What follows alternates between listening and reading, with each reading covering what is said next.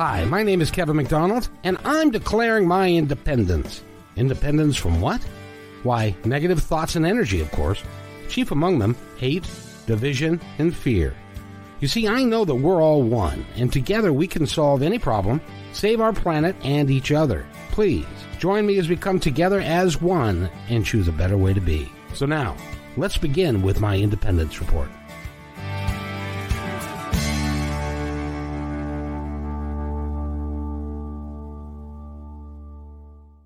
Welcome, everybody, to another episode of my Independence Report. This is, I have to say, this is a really good one that we're going to have for you today. Dr. Alan uh, Lycka is with us today, and he's the author of a book. And the name of that book is The Secrets of Living a Fantastic Life and and you know it's easy for you to say you are a doctor. You've you've been in in practice for a long time. You've got a nice family. You've got everything going for you. How could you possibly know what it's like to lead a fantastic life if you have it because you've always had that. How do you know? You know back in 2003 i was walking in my life my my dear wife and my youngest daughter in disneyland of all places and my wife turned to me and said, What's wrong with you, hun? You know, Kevin, it was funny because for once in my life, I hadn't said anything wrong. I hadn't done anything wrong. I hadn't even thunk anything wrong. But she persisted, What's wrong with you? I said, Dear, I don't know what you're talking about. She said, Listen to your foot. I said, Dear, that's a funny thing to state. She said, Well, listen to it. Well, my right foot had suddenly and mysteriously developed a foot drop, you know, out of the blue. And she said, Did you have a stroke? I said, Dear, you're a doctor. I'm a doctor. This is not how strokes present. If I had a stroke, I'd be laying on the pavement. Well, she said, the ultimatum, she said, when we get back, you better get this checked out. Kevin, when your spouse tells you to get something checked out, what do you do? I ignore her, generally speaking, but but but I know that you're supposed to, you know, us us men. We, well, you know, you're a doctor. Men have a problem with that, but yes, I'm, but when your wife gives you the ultimate ultimatum, I don't yeah. think you ignore it anymore. It's no, it's one of those things you do. So when I got back, I saw dozens of doctors. They did brain scans, they did CAT scans, they did MRIs, they did scan scans. You know what they showed at the end of the day, Kevin? Nada, nothing. Absolutely nothing. And you know when doctors see nothing, you know what they do? More tests. They do more tests, of course. They don't want to be showed wrong. So I had tests that weren't even invented back then in 2003. I had tests on tests and tests. And so finally, they sent me to a world class neurologist, you know, the brain guy, the guy that's supposed to have all the answers. I walked in and I said, Hi. He said, Hi, you better be sitting down when I tell you this. I said, Why? I've got a dropped right foot. He said, No, you don't. You have ALS, Lou Gehrig's disease. Get your affairs in order. In six months, you're going to be dead. Wow. And so when when when the, when you were sitting there, I, I, assume you were sitting there alone. That you weren't with your lovely wife or no, your... I was there alone. And so I asked him, "Is there a way to prove this diagnosis?" He said, "Of course, an autopsy." Oh, good. That's a good time.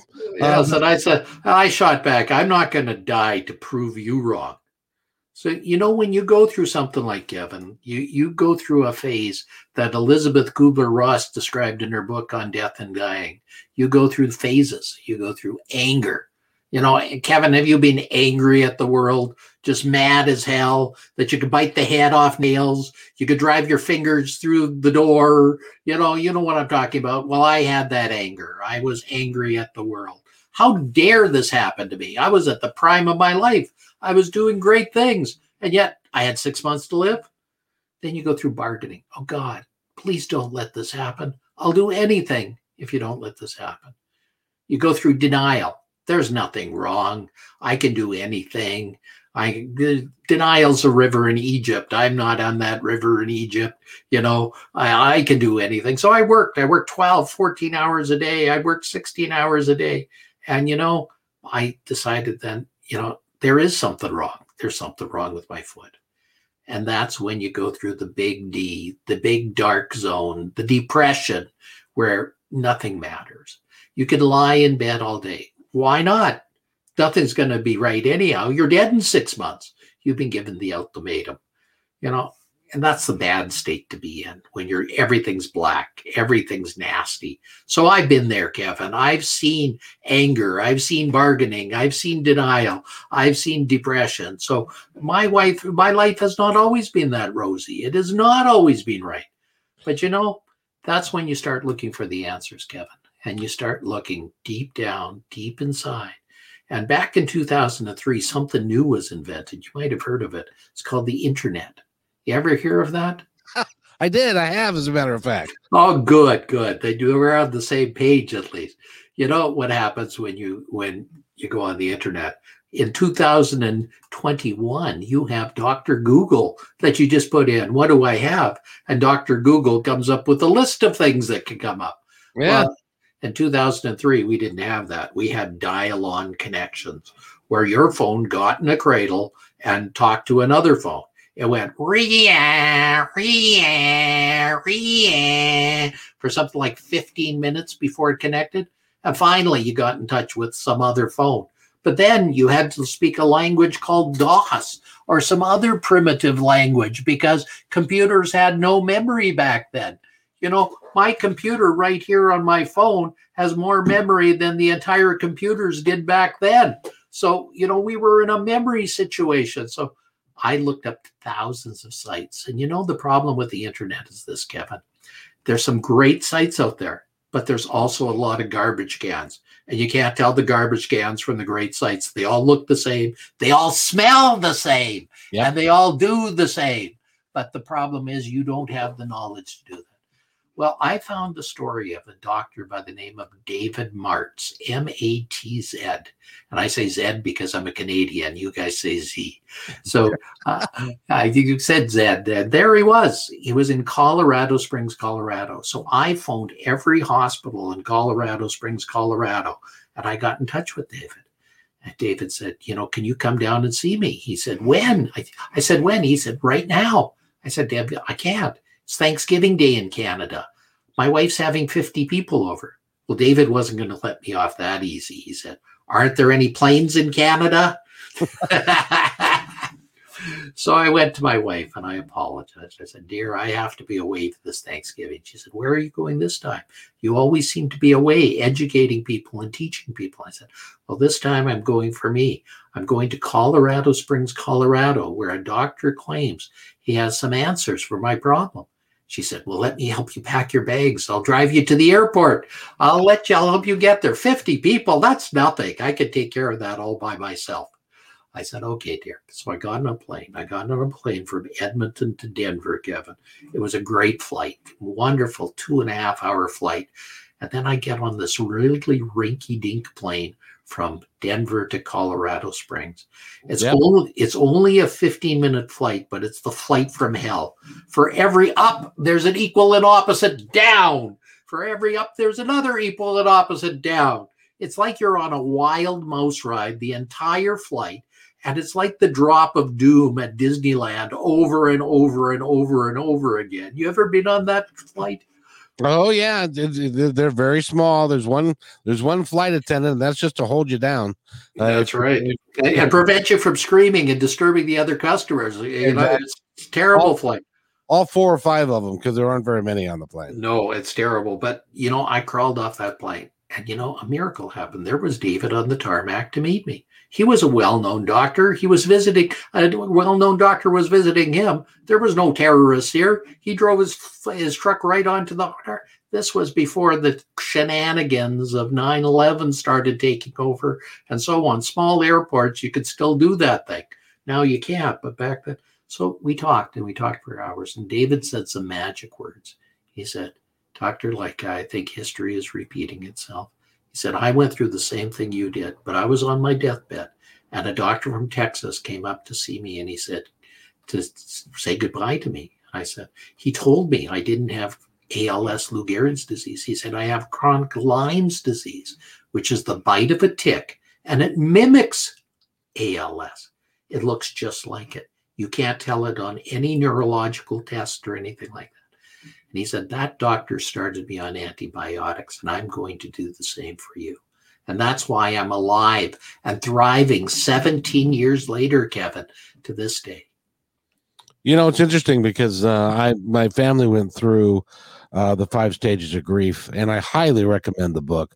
Uh, uh Elizabeth Kubler Ross has done an extraordinary thing for humanity by putting that book out there because my brother had stage four lung cancer and it was it was one of those things where he didn't have it one day and the next day he did. And then they determined it had metastasized and then no god's going to save me and i'm going to pray and i'm going to work my way out of it. And, and he went through all five stages until the day he died when he accepted his fate. And no. uh, it well, the good the good thing is I didn't have to accept my faith. I knew there was something else, and and I encourage people that if you're in a terminal or chronic situation, make sure the diagnosis is correct. When it's a four, stage four lung cancer that's metastasized, it's fairly self evident. But right. in many other areas, there's a gray zone, and doctors admit there's a gray zone. Doctors don't always have all the answers. They don't always know exactly what it is. They have something called the differential diagnosis, where that means the top five guesses that you have to tell what's wrong. And, you know, in some cases it's self evident, in many cases it's not. In my case, it was not evident. Back in 2003, people had not heard of chronic Lyme's disease. And I'll bet you a dozen of donuts anytime, Kevin, that if you and I walked into a room and talked to a group of doctors, half of them will say, chronic Lyme's disease doesn't even exist. So, you know, it's one of those diagnoses that's a very hairy, scary diagnosis for a lot of people. Absolutely. Now, but I got to ask you because as you're sitting there and he's saying, you know, and you're a doctor, you more than most of us understand what what happens when you have uh, Lou Gehrig's disease, the slow decline, the lack of muscle movement, and uh, eventually not being able to do anything with your body. That must didn't that at that moment just scare the hell out of you? You know, it's a scary way to go. I mean, can you picture being entombed in your body and not being able to do anything, and all of a sudden this this thing is climbing at you, eating at you until it hits your respiratory center, and therefore you can't live anymore? You know that's a scary way to go. It's like one of the worst diagnoses that you could ever have. Oh i know and and and so when you went home to your wife and you said how was the doctor dear? And, eh, did you tell her or did you say oh he's full of shit. Excuse the expression. Well you know i was angry kevin. I said this doctor doesn't know his a from a hole in the ground you know. I said he just doesn't got it. And i said what do you think i have? And she said you know dear i have no idea but I'll tell you one thing: I you don't have chronic, you don't have ALS, you don't have Lou Gehrig's disease. That's not your diagnosis. You don't have to worry about that. I said, "What do you have?" She said, "Figure it out. You're smart." That's where I turned to the internet, and the, the internet was there to help me. Thank goodness. As I said, I was able to differentiate the Garden Ridge cans from the books that day. Now, you have a co-author of this yes, book. Yes, and let me tell you how I met the co-author. That's what I was going to ask you. Yeah, when I started giving back, I sponsored an event called Women of Distinction. And the Women of Distinction, we honor women in our society, and we were honoring women of Edmonton. And you know, even to this day, Kevin, we don't honor women enough for what we do. Sure, we have Mother's Day, sure, we have gifts at Christmas, but really, women do a lot for society that we don't do. So, this event was to honor the women of Edmonton. And a lady applied for one of the awards called the Turning Point Award. She had a story similar to mine, but yet much different she uh, was kidnapped, she was stabbed, and she was left for dead when she was a university student at the University of Calgary. You see, this beautiful lady had decided to leave modeling. She was a runway model in New York and decided to take up accounting as her profession. So she went to the University of Calgary to study it there, and she met a psychopath who befriended her. And, the, and he befriended her. He was jealous. He was in a stage of rage and he kidnapped her, he stabbed her, and left her for dead. That's horrible. Well, Harriet then came to me and said, You know, can I buy you lunch, Doctor? Like, and you know, I like lunch, so she bought me lunch. And she said, you know, I would love to write a book with you. And she wrote this book with me called The Secrets to Living a Fantastic Life. It's a very interesting book because if you read it, you'll see there's a dialogue between her and I throughout the entire book. It's like I'd start a sentence and she'd finish it off. And there's also stories, just like uh, when we went to write this book, we went to Jack Canfield's house. Do you know who Jack Canfield is? Of course, the uh, uh the soup for the soul guy. Yes, he wrote uh, the chicken soup for the soul, and he told us, you know, every story has to begin. Every chapter has to begin with a story. So we wrote 13 chapters, and we called them golden pearls. Do you know what forms a pearl, Kevin? Yes, incredible pressure in, and also it's the it's the uh, oyster, and it's a, like a grain of sand, and it's an irritant for the oyster, and in, order for the oyster to get rid of the irritant, it has to cover it with the substance, and it gets very hard. I Boy, hope- you must have read my book. That's the first introduction to the book. There, geez, I'm so glad you did because that's what it's all about a pearl, a golden pearl actually exists, and they exist in nature. They exist in the South Pacific and the Indonesian area. And there's specific pearls there that get a little grain of sand in them. And that sand irritates the oyster. The oyster walls it off with this beautiful material called luster. And that luster forms this golden pearl. Now, a single solitary pearl costs upwards of $10,000. That's how exquisite they are. Now, Harry and I realized that these golden pearls are actually found inside of you, and each one of them comes to their forefront and becomes an amazing thing. Kevin, you have golden pearls inside of you too. I know. I know. I, I'm going to make a crude remark, but I'm not going to. Um, but uh, I do have to. I do have to ask you though, because you guys got together. You wrote this book. You also had a life changing decision that uh, because you had a successful practice, you were doing that, and you decided that you had something better to do with your life. You know, in my life, I treated a lot of people, and I treated a lot of people who had scars. I treated people that wanted to look better. I treated people with a lot of deformities. But you know, Kevin, I realized um, that there's something even more crippling than scars, and that's the false beliefs you carry inside of you those false beliefs are what carry you and determine whether you're going to be successful or not. So I decided to work on another element of the human existence, and that's to help people not only look better, but also become better, to let those things aside themselves. In fact, um, there's a, a book called Psychocybernetics that was written by Maxwell Maltz, who wrote on the topic of psychocybernetics, which basically is helping people heal from the inside out. And the co-author of uh, Chicken Soup for the Soul, Mike, uh, Dr. Mark Victor Hansen said, yes. Dr. Lycka, you are truly the new incarnation of Maxwell Maltz. You are actually working on people's scars from the inside and helping them get better. He said, You should use that when you talk to people because they'll recognize as that's what you're doing. And yes, that's what I'm doing every day, trying to help people get to a new plane, a new part of living. That, that must have been a kind of a shock to your wife when you came over and said, Guess what, honey? I'm going to become a motivational speaker and I'm going to let the practice go. It's like, well, you know, I started to become a motivational speaker, and you know what happened right after that was something called uh, COVID 19 hit the planet and all the stages, uh, $800 billion industry vanished overnight.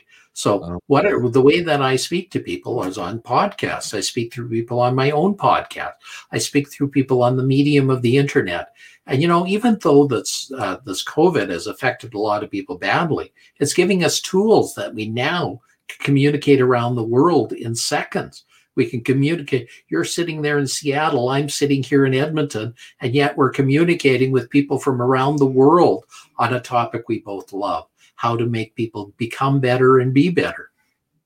It is phenomenal that uh, what is happening is and yes, COVID is very bad, and a lot of people have died, and and but it's forcing us to make changes that that might not other what otherwise have come, and this is one of those. Is that we can have a dialogue, we can put on a professional looking show and and that is well can be well received and it's just amazing that that that can all that can all happen now i applaud you for what you're doing because it's it's it's so important and so vital. Tell me about your uh, your uh, co co writer. Is she is she doing the same things as you, or is she? She is, but she's just started to work on with more with children. You know, when she got through her crisis, so to speak, uh, a young lady by the name of Amber told her, "You need to help young people become a better person." So she has her own her own group called EmpoweredMe.ca and I'd encourage everybody to go to that site and learn from Harriet as well,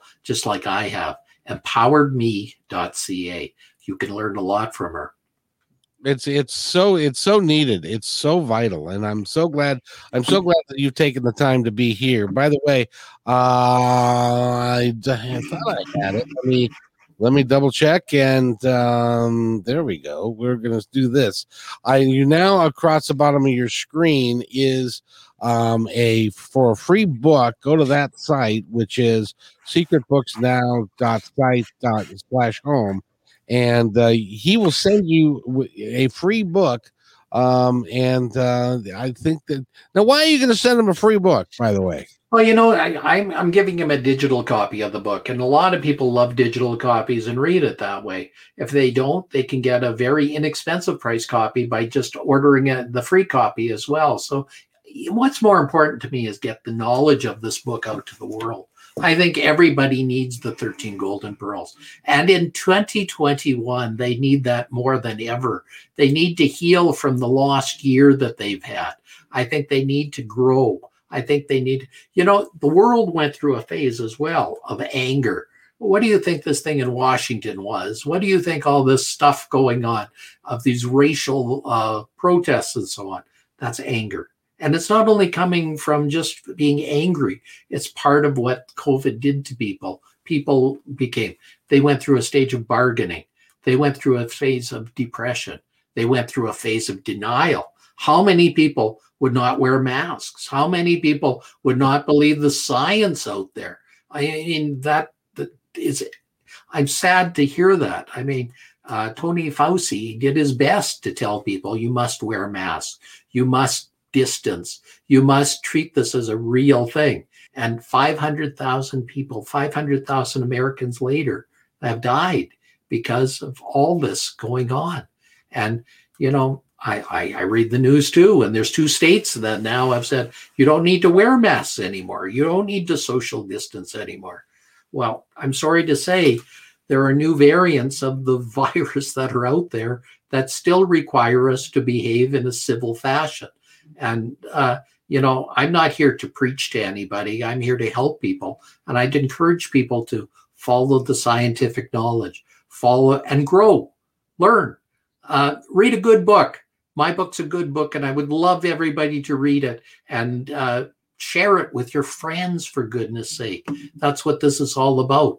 You can get it at secretsbook.now.site backslash home, and you can get it absolutely free it's amazing to me that we have got people that live in our country. Now, first, well, first of all, you're in Canada, so you're you're you're our enlightened brothers and sisters to the north, and you must think that our excuse the expression again, but our shit show down here is is has got to be fun for you guys to watch. Well, we call it the excited states for obvious reasons. and, and, you know, it, it is exciting to watch. And it's been a year of of a lot of learning, a lot of knowing. You know, and if we think that we're out of the woods when this virus goes away, you know, every year you need to get a vaccine for the flu virus, right, Kevin? Every year you need to do this. And viruses are smart; they change they they don't want to be wiped off the face of the earth, so they change and they try to become something else. All these strains are the virus of change, and unfortunately, that's what goes on with viruses.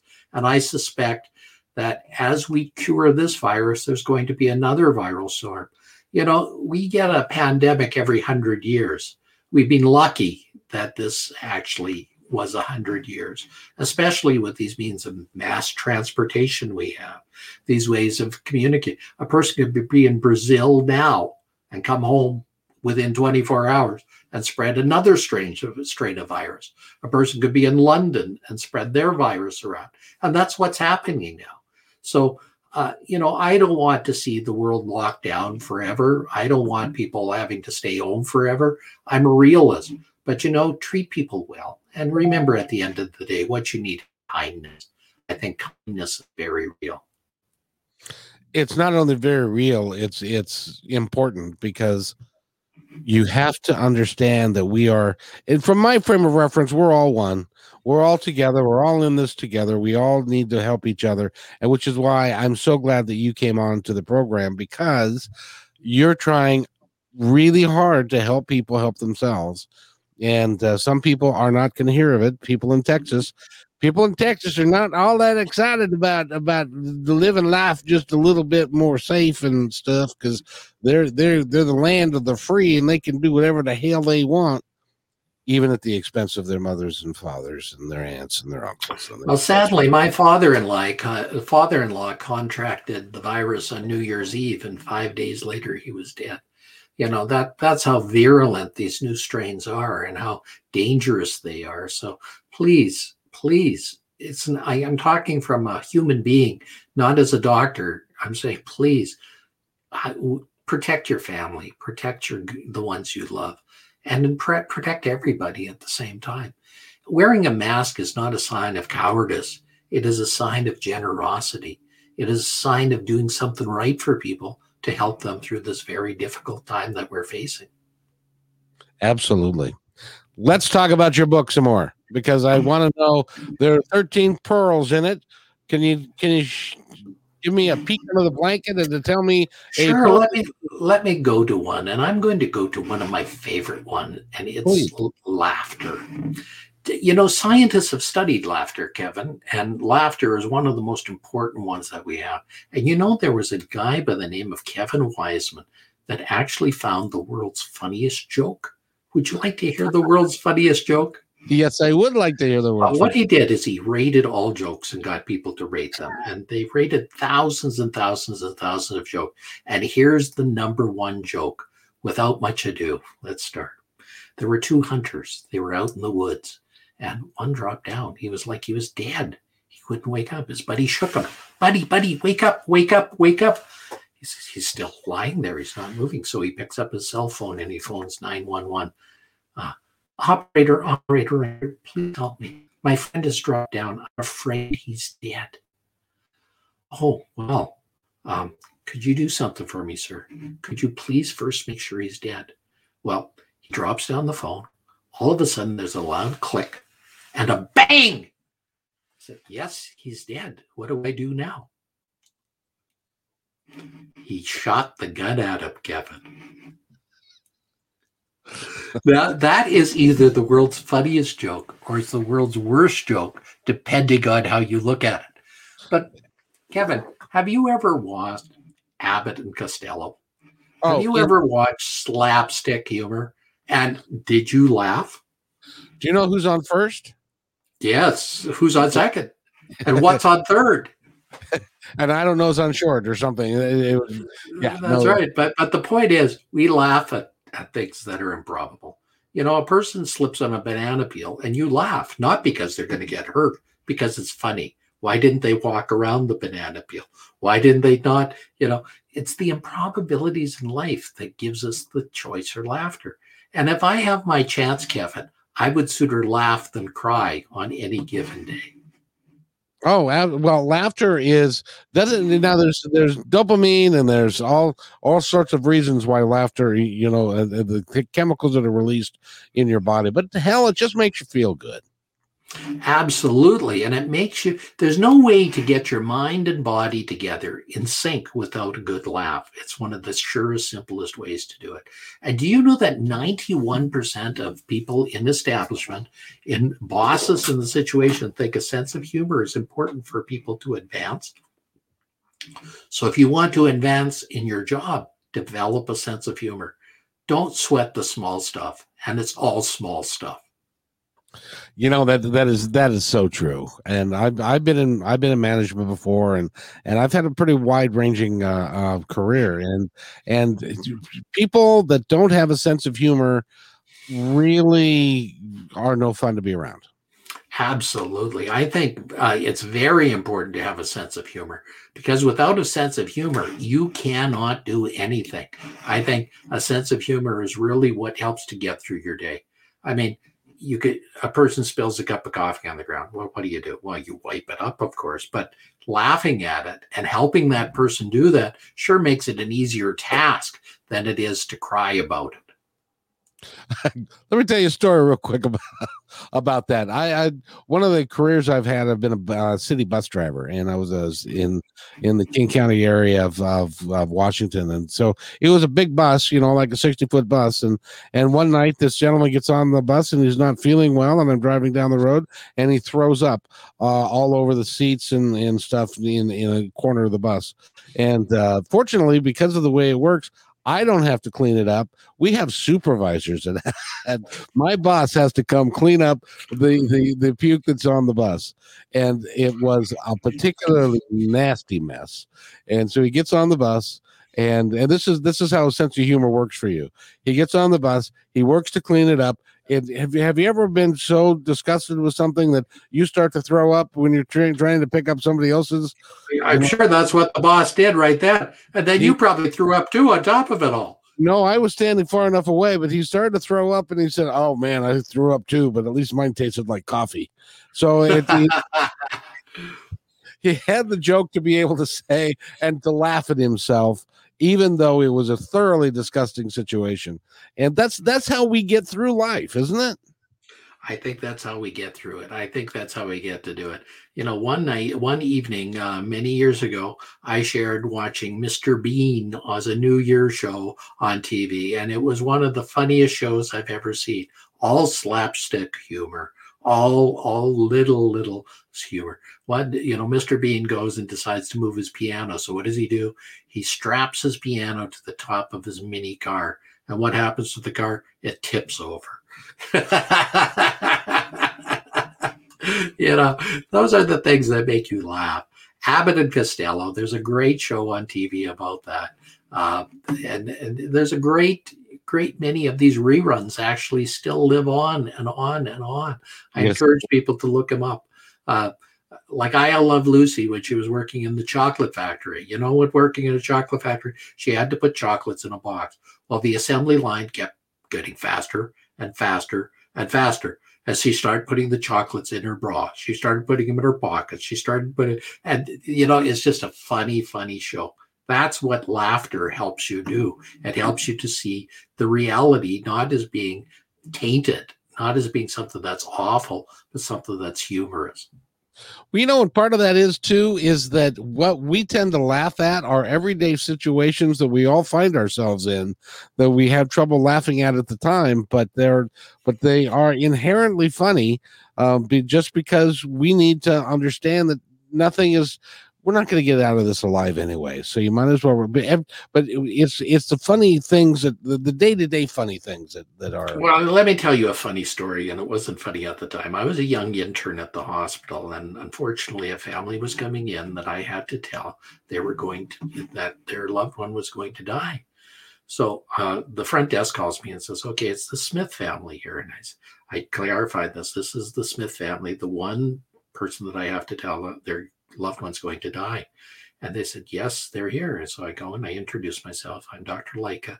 I have something very sad to say that your loved one is not going to make it very long. I'm glad you're to say that. And they looked at me and they said, Oh, really? I said, Yes. And I said, Are you the Smith family? They said, No, we're not. We're the Olson family. and, uh, they burst out laughing. You know, thank goodness they did because they said, I am so sorry you have to tell the Smith family that same speech. And, and it, it was hilarious because the, the secretary who all thought this was the Smith family. No, this was the Olson family. You know, oh my goodness. But again, if we didn't laugh at that situation, it would have not been very pretty. What do you do being in that, I having never been in that situation. Um, what what is it like having to tell somebody that uh, their relative is is is very you know, there, there's a good way and a bad way to do it. You know, when a person is coming to the end of the life, it usually is that they've been suffering for a very, very long time. You know, your your brother or your brother-in-law who had stage four cancer, unfortunately, that's not a very pretty death because it, it goes to the bones, it causes a lot of pain, it causes a lot of agony. And and the good news is that this person is going to move on to a life that's better than this. So when you tell the person, if you frame it properly, it's actually a good situation because they get to spend the last days or moments with that person, and that person now can go to a better existence and not be suffering anymore. And that's usually what death is in a situation like that. And most of the time now, have have you worked with death and dying a great deal, or uh, just a little bit? Because you know, I, I before I, I, became a dermatologist, and as a dermatologist, I dealt a lot with melanoma. I dealt a lot with skin yeah. cancer. So yes, I did deal with a lot of, of very ugly things. Fortunately, most of the skin cancers at this phase are now curable but they weren't always curable. And some cancers can be horrendous situations. The good news is we have technology that helps with a lot of that now. Did you find in in in your work that um, there were times when uh, someone would be on their deathbed but didn't feel, but but were having visions of of the afterlife or we're talking to people of the afterlife or or we're having a a a moment in time where they accepted it and they were look ended up even looking forward to it yes in fact most people do you know when they've been suffering a long time my father-in-law who died at christmas you know he lost his wife several years ago and so for him it was a good thing he really wanted not to be on this planet anymore and he felt that this this awful COVID virus was something that was taking him to his loved ones. So the answer is I think people, when they get to the end, do not always view it in the same way that we do when we fight it to the nasty, like I did, and fought it off. And, you know, 17 years later, I'm still living because of the good intentions of people around me. Absolutely. Well, and the good intentions and also your tenacity. You know, tenacity is a very important word, and I'd like to go into that a little bit. In fact, I'm going to read a little bit from my book about tenacity. Uh, you know, that's covered in chapter 10, Golden Pearl number 10. And tenacity is one of the most important ones. And I'm going to read you the story of a person who you might well know, and you'll guess who it is. Uh, he was a champion. He was born in 1816. Um, His family was forced out of their home. He had to work to support them. In 1818, his mother died. In 1831, he failed in business. In 1832, he ran for state legislature and lost. In 1833, he also lost his job. He wanted to go to law school, but he couldn't afford it. He borrowed some money in 1833, but within a year he was bankrupt. He spent the next 17 years of his life paying off his debt.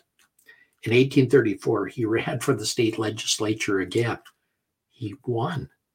He was engaged to be married. His sweetheart died, and he was heartbroken. In 1836, he had a nervous breakdown and spent six months in bed. He sought to become a Speaker of the legislature in 1838 and was defeated. In 1840, he wanted to become an elector. He was defeated. In 1843, he ran for Congress. He lost. In 1846, he ran for Congress again. This time he won. He went and did a good job. But when he re ran in 1848, he was defeated. Oh, God. In 1849, he sought the job of a land officer in his home state and was rejected. In 1854, he ran for Senate of the United States and lost. In 1856, he sought to be vice president at his party's national convention. He got less than 100 votes. in 1858, he ran for the Senate again and he lost. Finally, finally, in 1860, he was elected president of the United States. That's Abraham Lincoln. You've got it. But look at the amount of of tenacity he had to face to get there. You know, uh, tenacity is an amazing thing. It's persistence with an attitude, as Harriet Kinka would say. Persistent with an attitude is tenacity. You know, it's I I have to use that as an example from now on uh, because I didn't realize that he'd had so many horrific losses. It's like, uh, remember Richard Nixon at one point? Well, you're not going to have Richard Nixon to kick around anymore after when he lost. Well, you know, he came back and he became president. Well, uh, uh, um, Abraham Lincoln, the same thing, although he lost, he, he lost a ton. Uh, but what do you how, many, how many other people would have stuck up to it and just kept on going? Not very many. Not very you know, many it's hard to do. It is hard to do, but that's what tenacity is all about. And in my book here, I think it's in the third chapter, I share the story of inspiration. And in that story, I tell the story of my little daughter, Stephanie, who was learning to tell her tie her shoelaces. And she'd fail time and time and time again. But she said, I think I can. I think I can. I think I can. I think I can. And when she did, she said, I thought I could. I thought I could. I thought I could. You know, that's what you've got to do in a situation like that. You've got to keep on doing it and keep on doing it till you get good at it and keep on trying again and again and again. But don't try the same thing. Try something different each time. But each time, these you either get defeated by it or you're like uh, Thomas Edison making the light bulb. You found another way not to make a light bulb. That's the way you should perceive this. And how many times did he attempt to make a light bulb and failed? And finally, he got to the point that he found a way to make a light bulb. It's it's it's incredible if you if you believe in yourself and you're willing if if if what you know now now let's let's talk about intuition a little bit. I, I, and I agree with you 100% because there's a point in time where I don't know if you're standing in the shower, if you're sleeping in the middle of the night, or you're driving and you're you're you're just kind of uh, um, daydreaming, and you'll get an inspirational, you'll get an inspired thought, you'll get something that says this is what you should be doing, and uh, it's people that don't ignore those inspired thoughts. It's it's like you. It would have been very easy for you to say, "Ah, I got a great practice. I got a good thing. I'm just going to do what I'm doing." Well, let me tell you a story about my book when we were writing it. As I got back from speaking at Harvard University, and I was going to go to the university at, to do some work, and so I put my briefcase behind my car, and in my briefcase was my computer, which had the hard drive with all the notes from my book in it. Well, you know, the phone rang. I went inside, answered the phone, and I forgot to put the briefcase in my car and I drove over it. Oh, no. Destroyed the entire manuscript that we had been working on for six years. okay. So, so I, I wrote Harriet, Harriet, do you have a recent copy of what we've been working on? She said, Of course. I said, Could you send it to me, please? And then I started to ask her, Do you remember that quote that we said there? Could you share it with me again? Do you remember that quote we shared with? And Harriet said, You know, there's something funny going on. I, yes, there is something funny. She said, I ran over our book with all the notes that I just had finished writing on our trip back from Boston. And she said, She laughed. She said, Guess what? Good thing I kept a copy of it you know, the good news in 2020 and 2021 is we have the cloud, and the cloud saves things almost automatically. So at least 98% of that book was reproducible. But you know, there's one good thing I've learned, Kevin, is there's only no good writing, there's only good rewriting and good rewriting. So this gave us a chance to re-review it you know there's a story of of walt disney when he was making the pirates of the caribbean ride at disneyland. He went to some of the staff and said you know there's something wrong. I, I, there's something wrong. And one of the waitresses said there's no crickets. You don't have crickets when you're going through the pirates of the caribbean ride.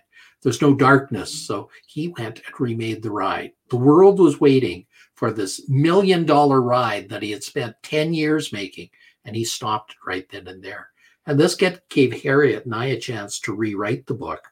And you know, our book became a bestseller in the pandemic of 2020, but not only a bestseller, a number one bestseller.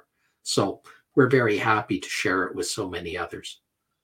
I didn't know that it was a number one bestseller. I I I'm remiss. I apologize, sir, because you are you are the uh, now. Okay, so let's start again. Okay, uh, I'd like to introduce today the the number one best-selling author, Alan Lycka. He is with us today. I'm so excited. Uh, number one best-selling author. That is that that that is incredible. And the, the cool thing is is that what you're doing Eh, with the book is you're helping people. You know, I would love everybody to pick up a book and give a copy of this to everybody on the planet.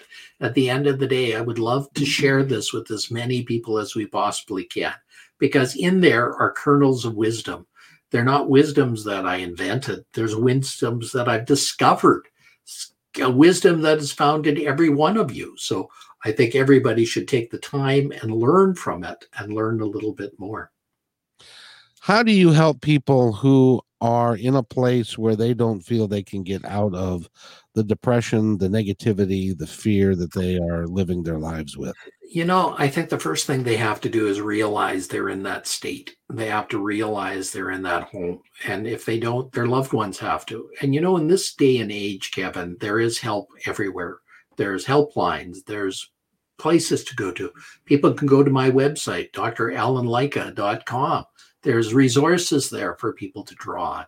I make a podcast every week. It's on YouTube. It's how it's called How to Live a Fantastic Life. There's resources there. They can reach out to me. They can go to Dr. Lycka, dralanlycka.com and find me. Uh, you know, they can email my secretary, Tammy at lycka.ca and find us. So the answer is there's help. There's help in your own community. There's help everywhere. But first, you got to realize that there is hope for you.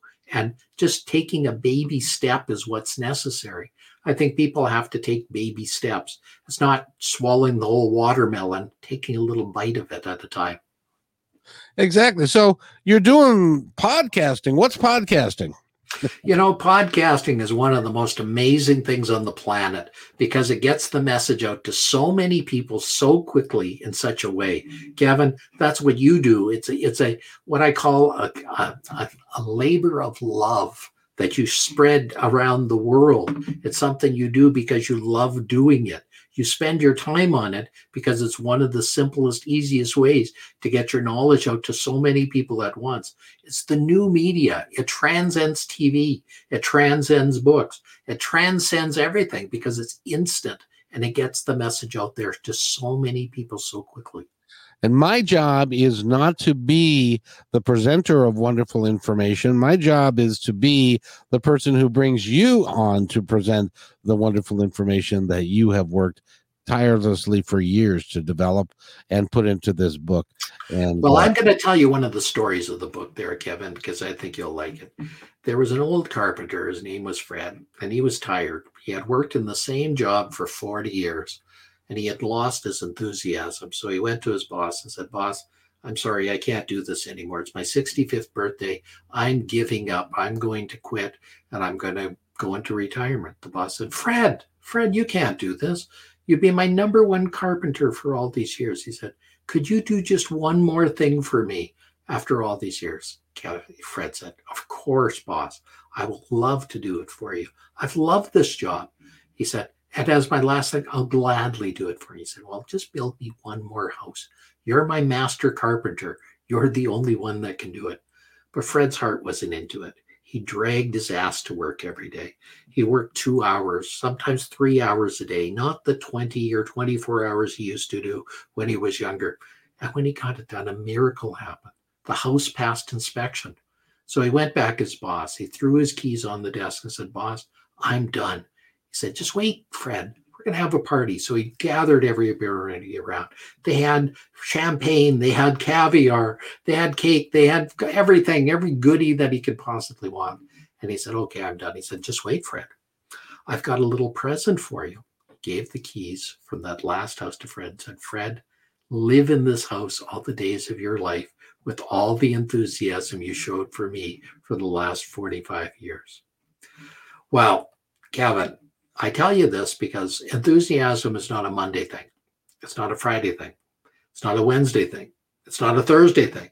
It's something you got to bring to the table every day because that's what it's all about. It's all about you bringing your best, your best game forward because that's what enthusiasm is all about. It's really about showing everybody what you can do and what you can't do. I wish I'd have said that. That was that was significantly artfully done, sir. And I I really appreciate that because no, you're right. You have got to be whatever you choose to do, however you choose to spend your time, you have to do it with enthusiasm. If you if I used to be a sales manager, I had 12 guys working for me, and one of the, their jobs was to cold call. And that's when you walk into a, a business, like in this case, a restaurant, because they were selling food, and you walk into the restaurant and you don't know anybody, and you're just walking in to present yourself to the ownership saying, I would love to be able to sell you food. And uh, I, I, was stand, sitting in a meeting with these 12, and, the, and one said, Well, um, how do you cold call and and and how does it work? And I sometimes I just don't feel uh, confident enough. And I said, Well, let me tell you something. If you're not enthusiastic about what you do, there's two things. One is if you're not enthusiastic about what you do, don't do it. And if you can't get enthusiastic about it, I'm going to fire you.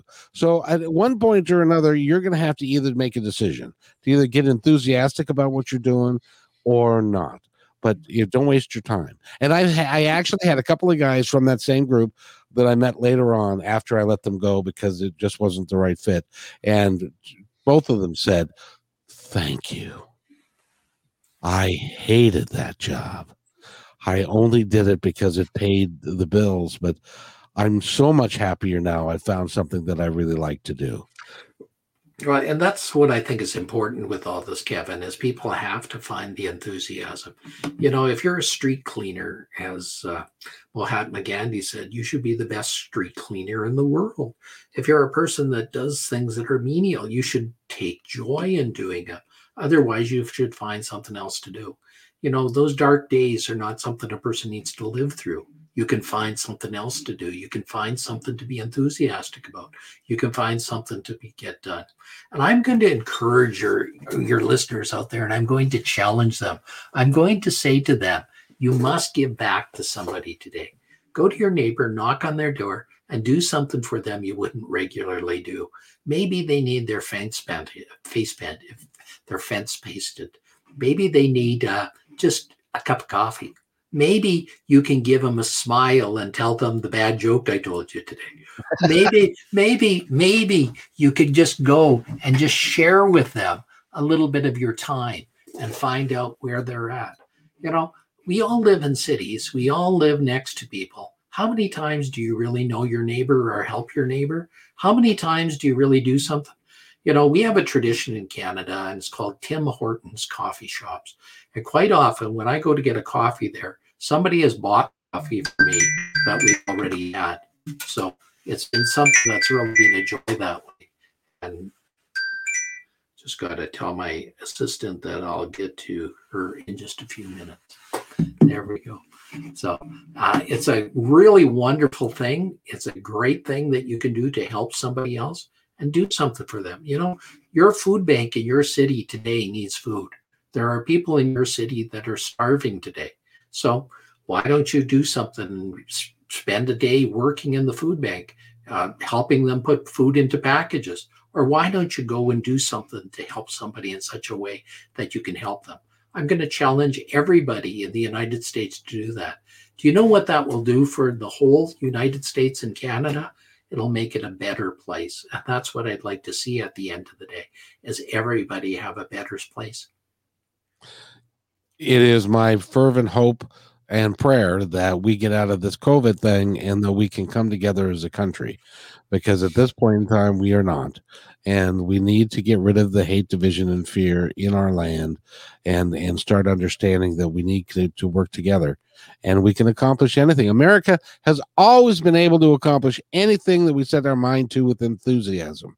And that's something that, that if we we need to return to those days and to help each other. And well, I you know the the word fear, for example, is something that we should put aside. You know, 95% of the things we fear never do happen. The word fear stands for false expectations appearing real. So if you're looking at things and looking at everything with fear and with dread, it's going you're going to deal with it in quite a different situation than you will with love and happiness and tenacity and persistence. Then see, and, and at the same time, Doc, there are people that when they go to their doctor and they say, "You have Lou Gehrig's disease and you got six months to live, uh, you better get your will in order and get everything put together." A lot of some people would lay down and say, "All right, I guess that's it. I'm going to die." And you just decided not, you weren't going to go there and you were not going to have it. But you know, even if it was true, I had six months to live. You know, how much could I do in six months? How much could I do for others in six months? And I think that's what people have to look at here is that if you have six months, you should live every day as if it was your last day in the world and do it to the fullest and do it to the best you can and live it to the best you can, just like it was your last day. So if this was your last day, what would you like to do? You know, I think people have to look at it that way. If it's going to Disneyland, we'll go to Disneyland. If it's to do something else, go to something else. There are a lot of happy places that you could be into and things that you can do. We've been talking with talking with Dr. Alan Lycka. He is the author of the book the Secrets to Living a Fantastic Life. And you can get a copy of the book absolutely for free by going to secretsbook.now.site backslash home. Secrets book. Right there. right down right in front of you. And you can go and get a copy of it. Please do. I'd love you to share it with everybody on the planet and give it to your neighbor as well. Doctor, uh, as I always like to do at the end of a show, I want to give you uh, the uh, um, soapbox so that you can tell our audience whatever is in your heart to say. Well, I remember it's not what happens to you, it's what you do with what happens. And I think that's a very important statement. It's not what happens to you, it's what you do with what happens. That was speaking, spoken by Epictetus, a Greek slave over 2,000 years ago. It's not what happens to you, it's what you do with what happens. Again i wish i'd have said that. That's that's that's that's terrific. Um and by the way doctor it's it's been a pleasure. Um one of these days i'd love to have the both of you on a podcast at the same time if we could work we will try and arrange that that would be awesome so i'd like to thank uh, dr alan uh, Lycka for being here and go get his book which is uh, the the secrets to living a fantastic life. It's right here you can 13, get your own copy. The 13 Golden Pearls Within. And it's a, it's a great book. And I implore you to please get it and, and enjoy it. And so, Doctor, it's been great fun having you here. And, uh, and hold on while I do this, and then we'll be right back.